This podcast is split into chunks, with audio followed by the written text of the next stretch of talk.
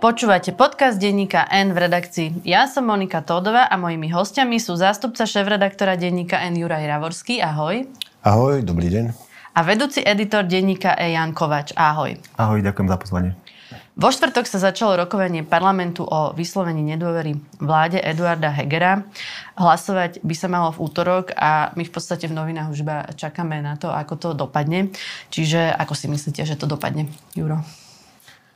Hm. Nie len, že ja neviem, ako to dopadne, ale nevedia to ani Kolár e, s Matovičom, takže to vlastne asi nevie nikto.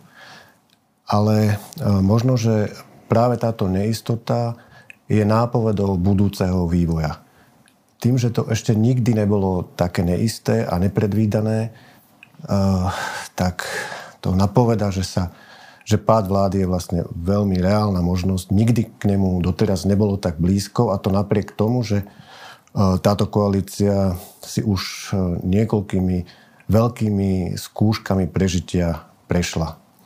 A podľa mňa to je teraz tak preto, že, že je to prejav toho, že koalícia sa dostala do posledného štádia rozkladu.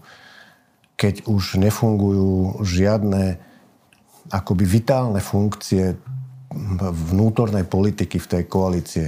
Zdá sa, že už e, vyprchala e, ochota dohodnúť sa, robiť kompromisy alebo pritlačiť, keď na niečo treba. Čiže taká tá životná vôľa ako keby už neexistovala. A v takom stave sa vlastne môže stať všetko. Čiže mňa by vôbec neprekvapilo, e, keby to dopadlo pádom vlády. Že nemyslíš si, že Boris Kolár tú neistotu len hrá? Mm, nemyslím si to, že to len hrá. Mm, keď vidím, ako sa mu búri a jeho, teda, ako sa búri jeho vlastný poslanec Burgula, ako odhodlane sa tvári, že bude hlasovať za pád vlády, tak doteraz sa niečo také nestalo. A, a tým, že tam sa odrazu objavilo množstvo požiadaviek a záujmov, ako keby sa rozpadla uh, posledné zvyšky viery tých poslancov koaličných, že ešte to môžu spolu niekde dotiahnuť, že existuje nejaký spoločný záujem, tak, tak podľa mňa to už nemôže mať v rukách ani Boris Kolár. Čiže ten obvyklý scenár, že si koalícia spočíta svoje hlasy, spočíta hlasy opozície, zistí, aký je rozdiel a nechá Borisa Kolára, aby ten rozdiel vybavil, aby, dosiahol, aby dotiahol na svoju stranu eh, nevyhnutný počet nerozhodnutých poslancov, tak ten sa vlastne teraz zjavne nedeje, alebo keď tak s oveľa menšou šancou na úspech. Áno, podľa teba to ako dopadne?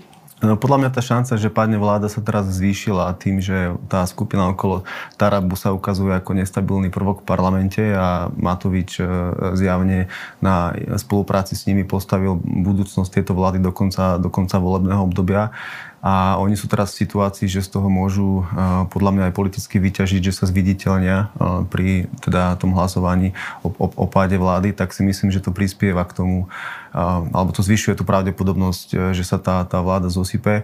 A, a zároveň tí, tí ľudia v koalícii, podľa mňa ich to čoraz menej baví, že prvý pol rok sa trápili ešte so Sulíkovcami vo vládnej koalícii a každú chvíľku sa to mohlo zosypať. Potom prišiel nejaký plán, plán B, ktorý vyzerá, že je ešte, ešte, ešte ďaleko horší a zároveň oni, mám pocit, že, že zmysel ich existencie stojí celý na tom, že chcú dotiahnuť teraz nejakú energetickú pomoc, schváliť štátny rozpočet a, a urobiť nejaké nevyhnutné veci, poschváľovať, poschváľovať zákony a ako náhle sa toto nejako dotiahne alebo nedotiahne, keď sa, keď sa zosypú, tak už ten dôvod na ich existenciu prestane existovať. A čo vlastne chcete vy dvaja, kebyže vy ste ten jeden poslanec, od ktorého hlasovania to závisí? Ako by si sa rozhodol? Hmm, tak to je ťažká otázka. No už od e, vyhlásenia výsledkov volieb, pokiaľ to beriem zo svojho osobného hľadiska, tak si vravím, že vlastne to dopadlo nie moc dobre, ale, ale aspoň tu nie je e, Robert Fico. Lenže po tých 2,5 rokoch vlastne o tom musím pochybovať, pretože uh, Robert Fico bol porazený, ale odvtedy od, od, odkedy začala vládnuť protificovská, protikorupčná koalícia, tak sila a popularita Roberta Fica len rastie. A teda nie len popularita, ale aj jeho moc. Napriek tomu, že je predsedom až tretej najväčšej opozičnej strany, tak dokáže efektívne presadzovať svoje záujmy čo sa ukázalo vtedy, keď ho parlament nevydal na trestné stíhanie, teda orgánom činným v, trest, v trestnom konaní. Keď teraz tento týždeň presadil populistický návrh na zvyšovanie mzdových príspevkov. Mm, čiže táto agenda koalície sa vlastne vyprchala.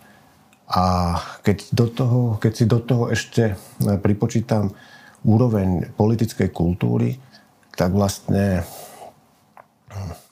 tak vlastne ako občan e, by som mal pocit zadozúčenia, keby táto vláda padla. Pretože mal by som pocit, že si to zaslúžila. Na druhej strane stále som človek, ktorý sa teší z každého dňa, čo tu nie je Fico. Takže ako by si hlasoval? Platí, ako by som hlasoval? Keby som bol Tomáš Valášek, tak by som hlasoval za. Keby som bol poslanec nejakej inej strany, tak neviem. No. Čiže je to ťažké rozhodovanie. Ešte je len sobota, nie, takže... Nie je po... náhoda, že ja nie som poslanec. tak by som povedal. takže do útorka by si sa rozhodol. Jano, ty? Ak by to mal byť taký pád vlády ako v roku 2012, že by po ňom e, vlastne nasledovala e, totálna deštrukcia dôvery v demokratické No ale to strany. nevieš, aký to bude pád vlády, čiže skús povedať, ako by si sa v tejto chvíli rozhodol. No, tak toto je, toto je dôležité, že čo bude potom nasledovať. Že či bude nasledovať e, návrat, návrat Fica a všetkého, čo tam bolo po roku 2012, alebo nastane nejaký, nejaké kontrolované odozdanie moci, ktoré bude znamenať, že bude nejako fungovať štátny rozpočet, že budú nejako fungovať ministerstva a že, a že, a a že povedzme, že, že príčetnejšie politické strany si udržia aspoň nejaký taký kredit na to, aby si potom v tých ďalších e, voľbách obhajili nejaké postavenie. No ako by si hlasoval v útorok? Za tejto situácie, ktorá je teraz? Uh, za tieto situácie, ktorá je teraz, by som hlasoval proti, proti pádu vlády, lebo keby teraz padla vláda, tak by to, to znamenalo, že by sme uh, vlastne nemali by sme štátny rozpočet a uh, tam by hrozila veľká nestabilita a veľké, akože veľmi, veľmi tvrdé dôsledky pre ekonomiku. Všetci vlastne hovoria, píšu o tom, že o osude vlády rozhodne 6 alebo 7 poslancov. Ako je to vlastne možné, že máme v parlamente toľko poslancov, o ktorých nevieme, na ktorej strane stoja? Mm-hmm. No, čisto technicky je to možné tak, že výsledok Igora Matoviča vo voľbách bol veľmi vysoký a keďže jeho spôsob akvizícií personálnych je taký, aký je, no tak ten podiel tých ľudí, ktorí vlastne nikdy neboli politikmi a ne, ne, nikdy sa neprejavili nejakou politickou prácou alebo činnosťou, v parlamente je taký, aký nikdy predtým nebol. Ale podľa mňa ešte do toho hrá aj tá skutočnosť, že po 2,5 rokoch aj tí poslední z posledných týchto poslancov akoby precitli, zbadali, že to je vlastne zo strany Matoviča a celej koalície, že to je len hra. A že už vlastne aj oni sa môžu hrať a to čím ďalej, tým viac sa to prejavuje a úplne to vrcholí tento týždeň, keď schválili Ficov návrh, keď to už je taká miera anarchie, akú si nepamätám nikdy doteraz v parlamente. Čo vlastne ten, ten Ficov návrh zákona o tých prípadkoch za víkendy a za sviatky znamená? No, znamená zvýšenie nákladov firiem. A je to zlé rozhodnutie? Je, je to zlé rozhodnutie, lebo to s nimi nikto nekonzultoval, je to, je to, je to nečakané, je to úplne mimo uh, tých rokovaní, ktoré predtým mali uh, s podnikmi, je to, je, je to neférové a prichádza v čase, keď uh, tie podniky sú na tom najhoršie. A vieme nejak si vysvetliť, že prečo táto koalícia schváli vôbec akýkoľvek návrh Robertovi Ficovi?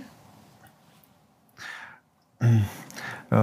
Veď pýtali sme sa to tých jednotlivých poslancov a zjavne tam vznikol nejaký zmetok, e, uprostred ktorého ich krajniak presvedčil, že to je dobrá vec a že to je dobrý kompromis. Ja by som povedal, že to je skôr... A ten krajniak tam určite zohral nejakú úlohu. Naopak nezohral tam úlohu tú, ktorú mal zohrať e, poslanec Kremský, ktorý bol akoby ekonomický gestor Olano v parlamente, tak ten napriek tomu, že hovoril, že sa to nemá schváliť, tak poslanci Olano hlasovali za a ako by tomu oni rozumeli a, teraz, a spätne sa tvária, že vlastne by sme chceli pomôcť ľuďom. Čiže oni úplne rezignovali, tam ani nikdy nebola nejaká ambícia, aby oni mm, rozumeli tým veciam, za ktoré hlasujú. Ale teraz rezignovali aj na tú poslušnosť, že oni sa už necítia asi viazaní k tomu Olano, lebo vidia, že to Olano samé proste e, nič z toho, čo slúbovalo, mm, na tom netrvá. Proste prestalo to uplatňovať. Postupne sa to rozkladalo, až to došlo do štádia, keď aj tí poslední poslanci, ktorí jedinou, jedinou náplňou práce bola poslúchať e, Igora Matoviča, tak už ani na to sa nemôžu spoláhnuť. Tento týždeň som prvýkrát videla vlastne, ako sa k tomu, ako bude hlasovať, e, vyjadruje poslankyňa Vorobelová. E, videl si to video, ktoré nahral Dušan Mikušovič. Čo si myslíš, ako ona zahlasuje? Videl som to video, bolo to vlastne niekoľko sekúnd, alebo desiatok sekúnd a mm, ťažko z toho niečo usúdiť, ale dojem, ktorý na mňa ona zapôsobila, bolo, že tam môžem očakávať čokoľvek. Ona vlastne hovorila, že ona sa nerozhodne, lebo ostatní ešte neukázali karty, čiže ani ona, nie tak to bolo, ani ona... Že ona, ona sa rozhodne, keď si vypočuje rozprávu. ukázať tvoje karty, hej, a že sa rozhodne, že áno, že, že rozpráva niečo prinesie. To mi pripad, pripadalo mi to skôr tak, že toto hovorila novinárom, ale v skutočnosti to bol odkaz pre Borisa Kolára, že aha, tu som, môj hlas je na predaj a keď je záujem, tak viete, kde ma nájdete. Tak. No a myslíte si, že naozaj e, tejto dobe, keď sa naozaj vo veľkom vyšetruje korupcia, môže prebiehať takéto reálne, že kupovanie poslancov, lebo u viacerých tých poslancov asi môže zohrávať rolu to, že chcú byť poslancami čo najdlhšie, pretože myslím si, že to môže byť až 5000 eur mesačne ich plat. V podstate nikdy už asi poslancami nebudú. Tie zoskupenia, za ktoré kandidovali, končia. To je aj prípad pani Vorobelovej. Čiže toto by si niekto dovolil? Ja, ja mám pocit, že niektorí ľudia vo vedení štátu, tak, e, že sa až tak moc neboja, že ich, že ich zatvoria, že ich to nejako, tie tresty nejako moc neodrádzajú. Podľa mňa sa určite bude kupčiť takým spôsobom, že my vám pomôžeme takto a vy nám potom pomôžete nejakým iným spôsobom, čo vlastne sa dialo aj predtým. Veď, veď si pamätáme tie stretnutia Matoviča s, s rôznymi ľuďmi pochybnými Um, čiže toto sa bude dať určite a či tí ľudia zoberú úplatok nejaký, to neviem. Otázka je, či to bude úplatok alebo čistička? Uh-huh. Uh, no, vieš čo, viem si to predstaviť, viem si predstaviť teda, že, že niekto nemá ten strach taký silný, aby to odmietol. Uh, tam môže ísť o veľké peniaze, povedzme no, si, lebo to tak bolo vždy aj pri voľbe generálneho prokurátora sa hovorilo a, o miliónoch. A tí, a tí ľudia, mnohí z tých ľudí nemajú žiadnu politickú skúsenosť. Tá pani poslankyňa Voroblelová, tak, Vorobelov, je vlastne v parlamente koľko, niekoľko týždňov, alebo skôr už mesiacov, možno prvý, ale čiže ona to vlastne nevie asi posúdiť ani, že čoho by sa dopustila. Nevie ani vyhodnotiť pre seba to riziko. A nie je sama tak, taká. Ďalší kľúčový poslanec je Miroslav Kolár, predseda strany Spolu. Oni budú mať snem v sobotu. Toto podľa vás ako dopadne? Tak Miroslav Kolár dal už najavo, že si neželá nejaký nekontrolovaný rozpad a deštrukciu štátu. Čiže toto podľa mňa u neho bude dominantné pri, pri rozhodovaní. A ako sa nakoniec rozhodne, to neviem. Na ten snem ide Mikuláš Zurinda, ale aj Eduard Heger. Uh, nejde tam Richard Sulik, aj toto nám niečo napoveda? Môže to niečo napovedať, áno. Zároveň niečo napovedá aj fakt, že Miroslav Kolár už nie je primátorom Lohovca, pretože prehral vo voľbách a že keď niečo, keď sa nejakým spôsobom nepostará o svoju politickú budúcnosť, to, tak, tak toto, tento jeho poslanecký mandát je jeho posledný posledná politická funkcia na nejaký možno aj dlhý čas. Ale ja si nemyslím o Miroslavovi Kolárovi, že by natoľko zohľadňoval svoje osobné potreby a preferencie, aby pri takomto závažnom, dôležitom asi rozhodnú, rozhodovaní e, prevážili nad nejakými spolo, celospoločenskými e, záujmami u ňoho. Čo by mal v týchto dňoch robiť e, premiér Eduard Heger? To je asi dobre, že ide na ten snem spolu. Je otázka, či by tam išiel, keby nebolo v útorok také dôležité hlasovanie. Mm, no, ako asi premiér Heger už teraz mu toho veľa nezostáva, keďže tak dlho robil nič. Od apríla 2021, keď sa stal premiérom, tak vlastne mm, nik, nikdy nedal dosť zretelné nájavo, že sa oslobodil od vplyvu Igora Matoviča. Naopak vždy to, väčšinou to dopadlo tak, že si osvojil jeho retoriku a obhajoval jeho konanie. A neviem, neviem, teraz mu už zostalo vlastne veľmi málo možností a nezdá sa, že by sa niečo chystal robiť. Mohol by slubovať, že napríklad e, keď prežije vláda, tak, tak neschválime znižovanie trestov za ekonomickú trestnú činnosť alebo neviem čo iné. Ale on v skutočnosti podľa mňa cíti, že, že mu tie sluby nikto neverí, alebo ani on sám im neverí, že ich dokáže splniť, pretože on proste nemá už tú reálnu moc, čo je ďalší prejav toho celkového rozkladu koalície. SAS vymenovala štyri dôvody, pre ktoré podala ten návrh na, odvo- na vyslovenie nedôvery. Zlý rozpočet, nedostatočné práva pre LGBT plus ľudí, nezrušenie paragrafu 363 a nezvládnuté rokovania so zdravotníkmi. Celá tá rozprava, ktorá ale beží v parlamente, je hlavne o Igorovi Matovičovi. Je v skutočnosti on tým hlavným dôvodom? Je tým hlavným dôvodom on, keďže vlastne ten politický konflikt, ktorý e, spôsobil aj tú neistotu okolo štátneho rozpočtu, e, má hlavného vyníka, tým je, tým je Igor Matovič. A myslíte si, že ešte môže sa stať napríklad niečo také, že Heger ponúkne Matovičovú funkciu pred tým hlasovaním, alebo že Matovič sám odstúpi, alebo toto je už čistá utopia? Ja, ja si to neviem predstaviť, keď to neurobil doteraz, tak uh, si nemyslím, že prečo práve teraz by to mal urobiť. On toto mal na stole vlastne celé leto, odkedy Saska prišla s ultimátom, že buď Matovič alebo my. Čiže viem si predstaviť, že Eduard Heger mal v lete mnoho bezcenných nocí, počas ktorých rozmýšľal, ako by sa to dalo urobiť. Akurát, že na nič neprišiel a od septembra už len začal verklikovať e, Matovičové frázy o tom, že Saska sa ide spojiť e, s opozíciou teraz má na, mal na to menej času a aj menej príležitosti, aby, sa, aby niečo takéto mohol urobiť. O to menej si to myslím o Igorovi Matovičovi, ktorý tiež mohol e, obetovať svoju funkciu už v lete, kedy by to bolo jednoduchšie, to neviem. Každopádne mohol to urobiť a neurobil to a neviem, prečo by Čiže to mal spraviť Nečakáš, že útorok ráno mm, to mm. oznámi? Nie, nie. Ja, ja sa priznám, že ja som to vtedy, som to, v lete som to trocha očakával. Mm-hmm. Vedel som si to predstaviť, vychádzal som z toho, že už uh, raz niečo podobné urobil, keď sa vzdal postu predsedu vlády.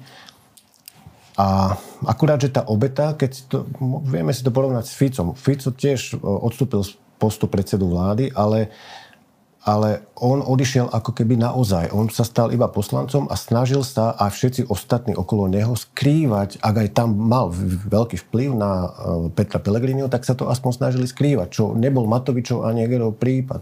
A, a Matovič to ani nechce takto, aby to tak bolo. Jemu to vyhovuje uh, tak, ako to je. Jeho funkcia e, nevzdá sa aj. Akože neviem si to predstaviť už teraz. A komunikuje podľa teba sa tie dôvody dostatočne? Zrozumiteľne? No, prieskum verejnej mienky ukazuje, že asi tam je nejaký problém komunikačný, teda určite. Pretože vlastne stratili tretinu voličov od, od septembra, keď uplatnili svoje ultimátum a odišli z koalície. Uh, tak, tak zásadne padli. Teraz, sa, teraz to trocha pripomína tú situáciu v tom, že že oni ako keby sa zlákli a prekvapili z toho, že ak, ak, ak, ako vážne vyzerá byť riziko pádu vlády. Tak teraz sa hovorí aj o tom, že vlastne víťaz je Taraba, že Taraba vlastne ich oklamal tým, že sa tváril, že hlasuje s vládou a, a ukazuje sa, že nakoniec je na druhej strane a že v SAS vlastne ani ten pád vlády nechcú. Mm. Ja neviem, či ho nechcú, skôr si myslím, že už ho chcú, ale každopádne môže to tak vyzerať. A oni tak pôsobia, že, že, sa, že sa toho zlakli, že to nemusia chcieť, alebo že by v tom prípadne nemuseli byť e, jednotní. A to im určite, e, keď sa pýtame, že či to komunikujú dostatočne a či ich to nevytrestá, tak ja si myslím, že ich to trestá. A, ale ja si ešte dokonca myslím, že vlastne, že či to v prípade Sasky nebola chyba už úplne na samom začiatku, keď oni sa rozhodli vstúpiť do tejto koalície a že vlastne to bol krok, ktorý už e, marketingovo minimálne to bol proste nevysvetliteľný. A že odvtedy sa to ťahá a, a, a že to bola chyba, že proste vstúpili do blata a odtedy tie topánky majú špinavé a už sa to tak ľahko toho nezbavia. Čo chcú ekonomovia? Chcú pad vlády alebo aby Heger ešte vydržal? Ja, ja som sa ich nepýtal, predpokladám, že chcú to isté, čo ja. A to znamená, že nejaký akože kontrolovaný uh, prechod uh, moci. V podstate, aby všetky inštitúcie fungovali. Áno, áno, presne, presne tak. To môže byť odchod Matoviča, a, a, a, a povedzme, že by to ministerstvo riadil, riadil Klimek, alebo to môže byť výme, výmena vlády za, za takú vládu, ktorá bude normálnym spôsobom rozhodovať o zákonoch, e, pripravovať ich, e, rozoberať plusy, minusy a na konci dňa proste ten zákon príde do parlamentu a schváli sa. A určite, určite ekonómovia chcú, aby sa ukončila táto éra parlamentného chaosu, ktorá je podľa mňa bezprecedentná. Že oni postradajú tú racionalitu. Áno ktorú potrebujú. Je ten rozpočet naozaj taký zlý, že je to dôvod na podanie návrhu na vyslovenie nedôvery vláde? Je určite zlý v tom, že nemyslí na, na, na budúcnosť, že e, obsahuje obrovský deficit a zároveň nerieši e, jeho znižovanie potom do, do ďalšej budúcnosti. E, je zlý v tom, že niektoré jeho detaily sú zbytočne riskantné. Je tam ten, ten, ten rodinný balík, ktorý chaoticky zase bez debaty zvýšil výrazne štátne, štátne výdavky. Je tam ten energetický balík 6 miliardový, ktorý je síce pozitívny v tom, že nejak stláča infláciu, ale debata o ňom nebola absolútne žiadna. Nečakane na poslednú chvíľu prišli s tým, že sa ceny elektriny a plynu a tepla vôbec nebudú zvyšovať. Je to extrémne, extrémne drahé a nedá sa akože racionálne vysvetliť, že prečo by tá pomoc mala byť až taká extrémne štedrá.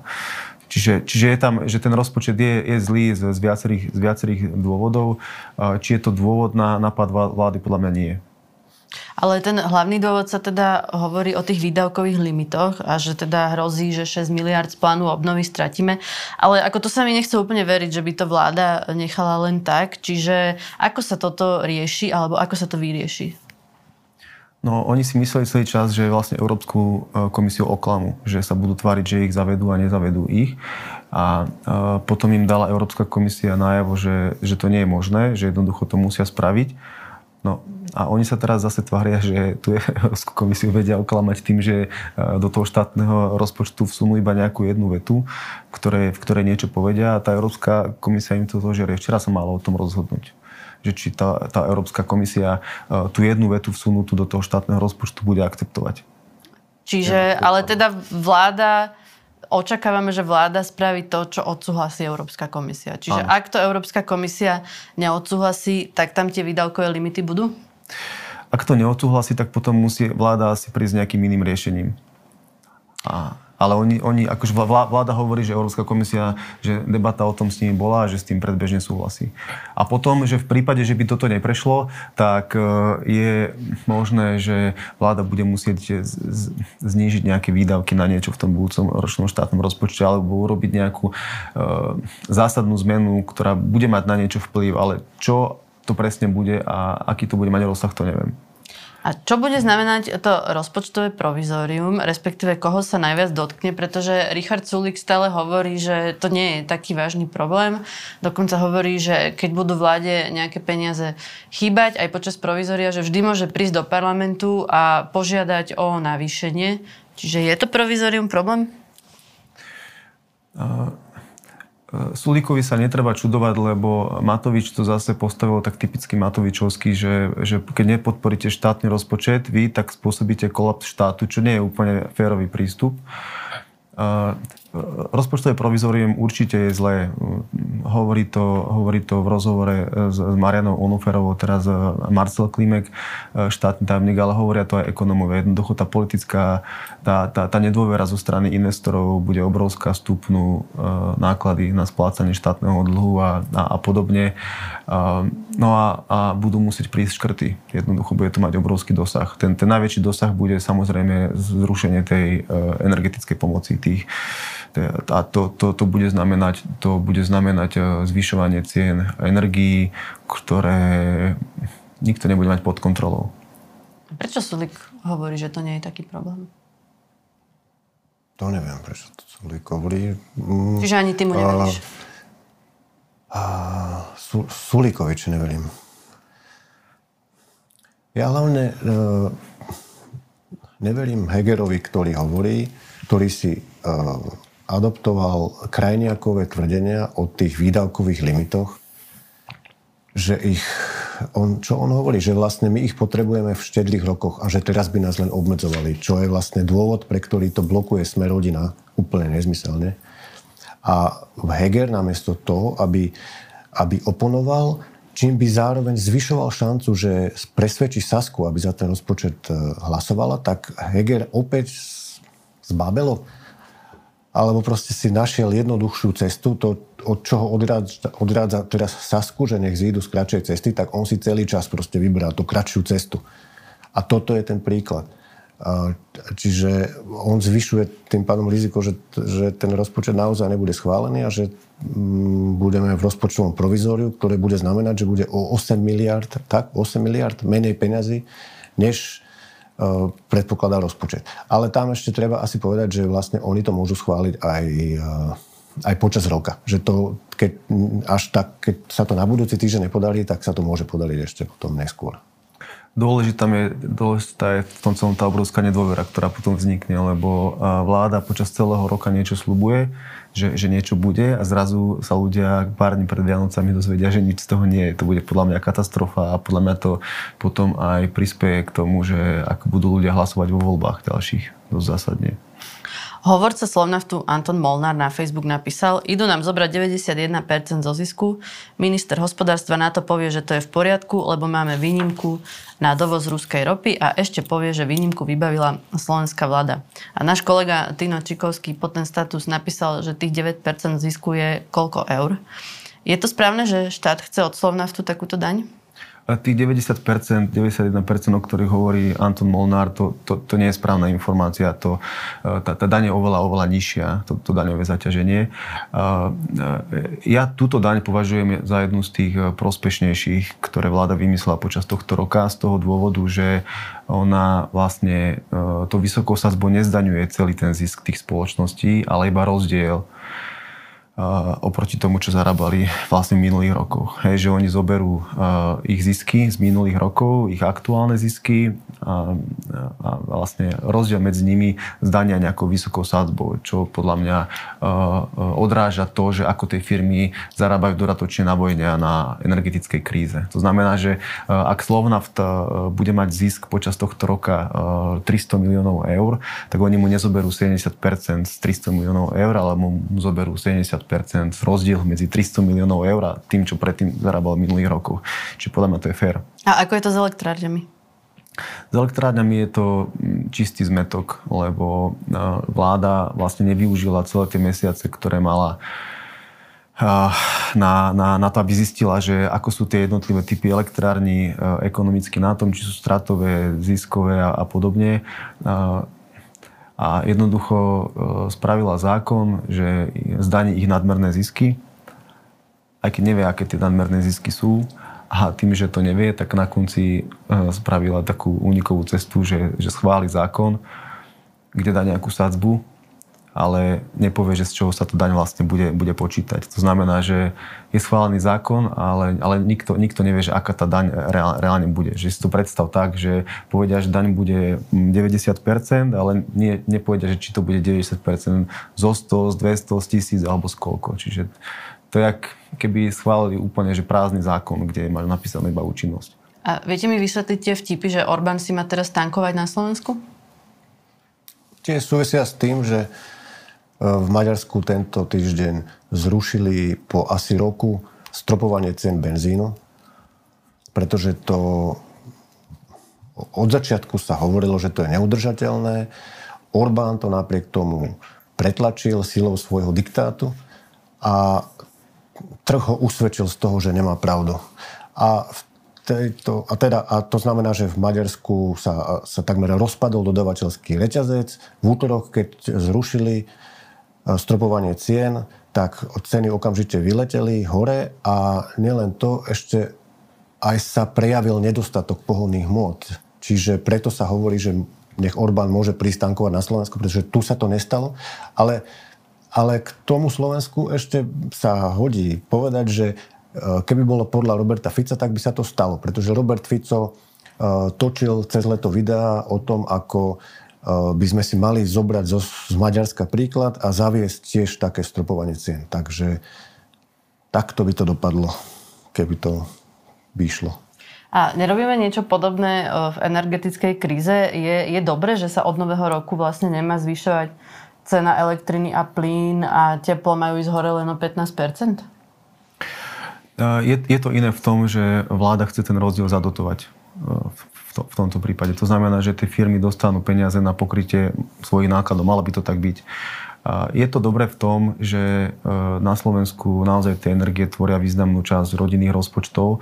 To znamená, že keby to vláda pustila nekontrolovanie, tak e, ako naozaj, že, že by to mohlo spôsobiť veľké nešťastia, že ľudia by mohli, e, ľudia by boli chorí alebo ešte horšie. Zamrznúť. čiže, čiže určite je, je dobré, že to robí nie je dobré, že to robí takýmto spôsobom, ako, ako, to, ako to teraz urobila, že ohlásili na tlačovke, že v podstate sa ceny nezvyšia, keď to zjednoduším lebo tá pomoc je potom príliš štedrá, vôbec to nenutí ľudí šetriť.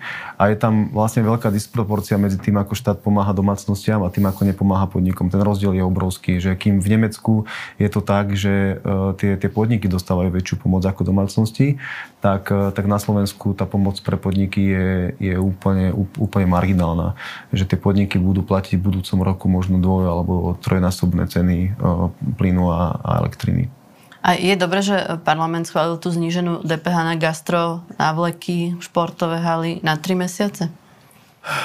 Nie je to dobré, lebo, nie je to dobré, lebo um, prečo práve športoviska, prečo, prečo prá, práve vleky? Že, uh, tam Či gastro zase, by si nechal?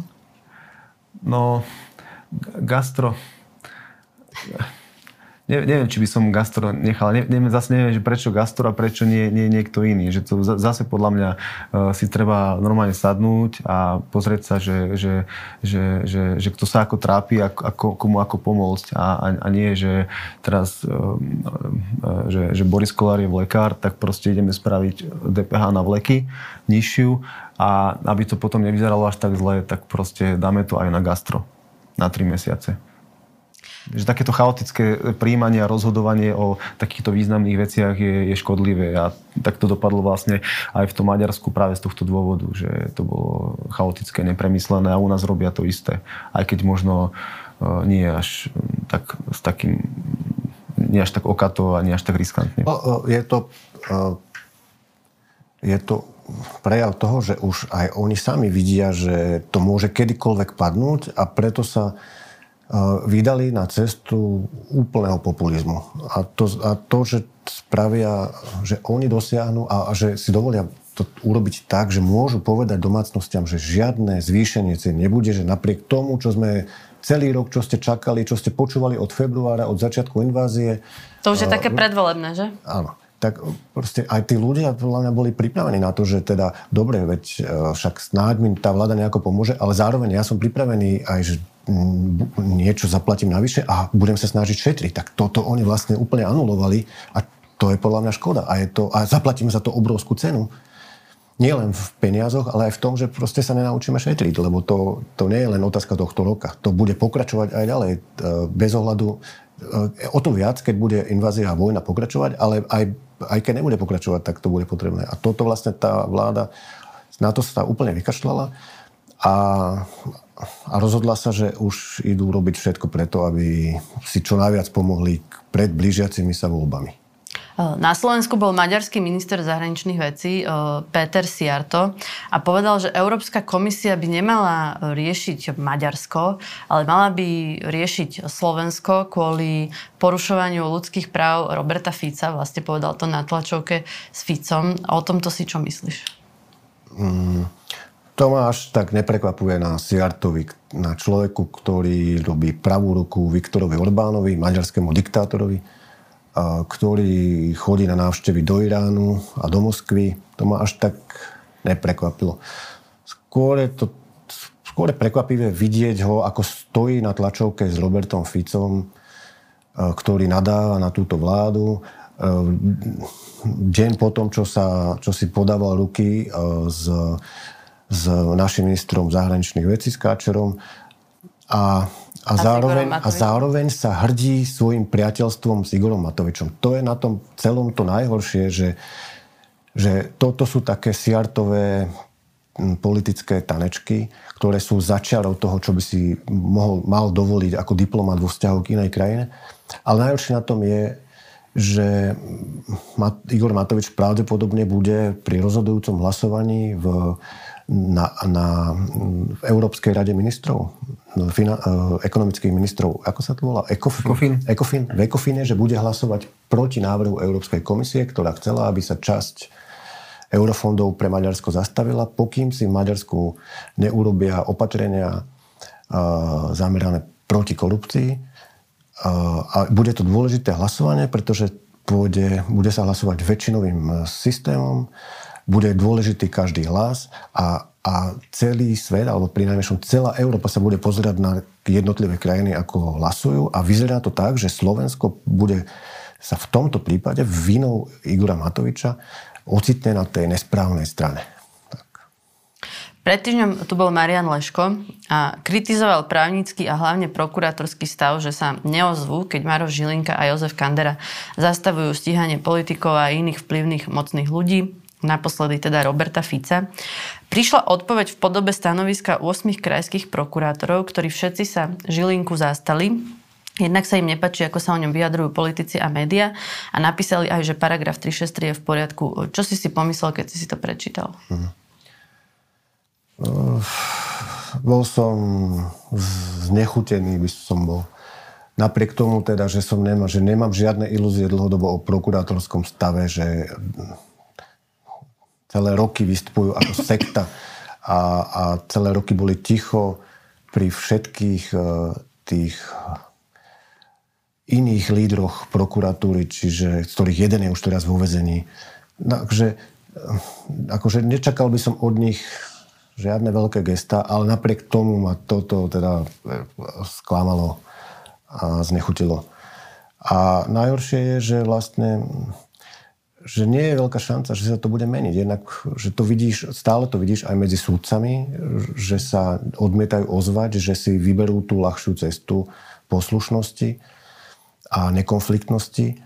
A vidíš to v advokátskej komore a vidíš, ako, a keď vidíš, ako dekan právnickej fakulty tiež sa zastáva Žilinku, tak vlastne sa bojíš, o, že, že toto bude trvalý stav, že proste keď to robí dekan právnickej fakulty, tak je slušná šanca, že vlastne vychovávame právnikov, ktorí budú takí istí, ako sú títo. A to teda není bohojaká perspektíva.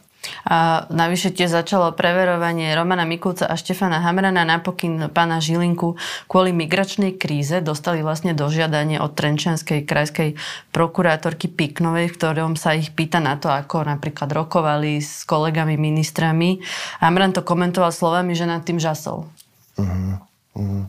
Tak nad tým sa dá len žasnúť, lebo také sa niečo nestalo, že by generálna prokuratúra preverovala, že či začne trestne stíhať politikov a, a, a funkcionárov za to, že niečo nespravili, alebo že, niečo, že sa im zdá, že niečo spravili zle, tak také tu ešte nebolo. A to je jasný prejav toho, že proste Žilinka robí politickú prácu namiesto toho, aby robil to, za čo je platený.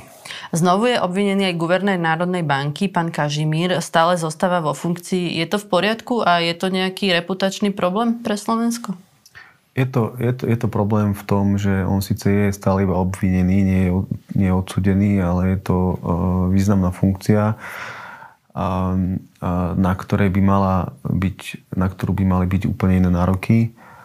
A je tam ešte tá okolnosť, že proti nemu vlastne svedčí František Imrece, ktorý bol vlastne jeho človek vo vedení finančnej správy, čo celej tej kauze dáva úplne inú dôveryhodnosť. Čiže z týchto dôvodov vlastne je to, je to problém. Čo pozitívne sa tento týždeň stalo? Ja by som možno povedala to, že minister obrany zahraničných vecí boli v Kieve a prezident Zelenský ich ocenil. Myslím si, že Naď dostal aj nejaké štátne významenanie. Podľa teba sa čo pozitívne stalo? Prišla správa, že sa e, zmenšili úniky e, daňové na DPH v roku 2020 a v roku 2021 to má byť ešte lepšie.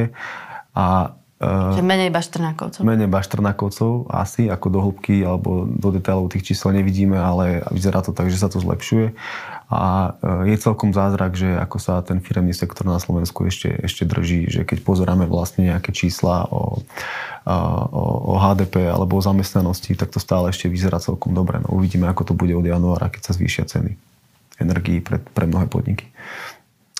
Monika, ja som žiaľ nenašiel nič iné, ako si našla ty. Tiež to považujem za pozitívne a myslím si akurát, že si to treba ešte viac teraz vážiť, pretože to, že pomáhame Ukrajine, pretože to sa naozaj môže uh, zmeniť. To, to je možno posledný minister obrany, ktorý poslal na Ukrajinu nejaké zbranie. Uh-huh. Tak? Uh-huh. Do útorka. Uvidíme. Ďakujem veľmi pekne, že ste prišli. To bol Juraj Javorský. Ďakujem. A Jan Kovač. Ďakujem. Počúvali ste podcast v redakcii, ja som Monika Tódová a do počutia na budúce.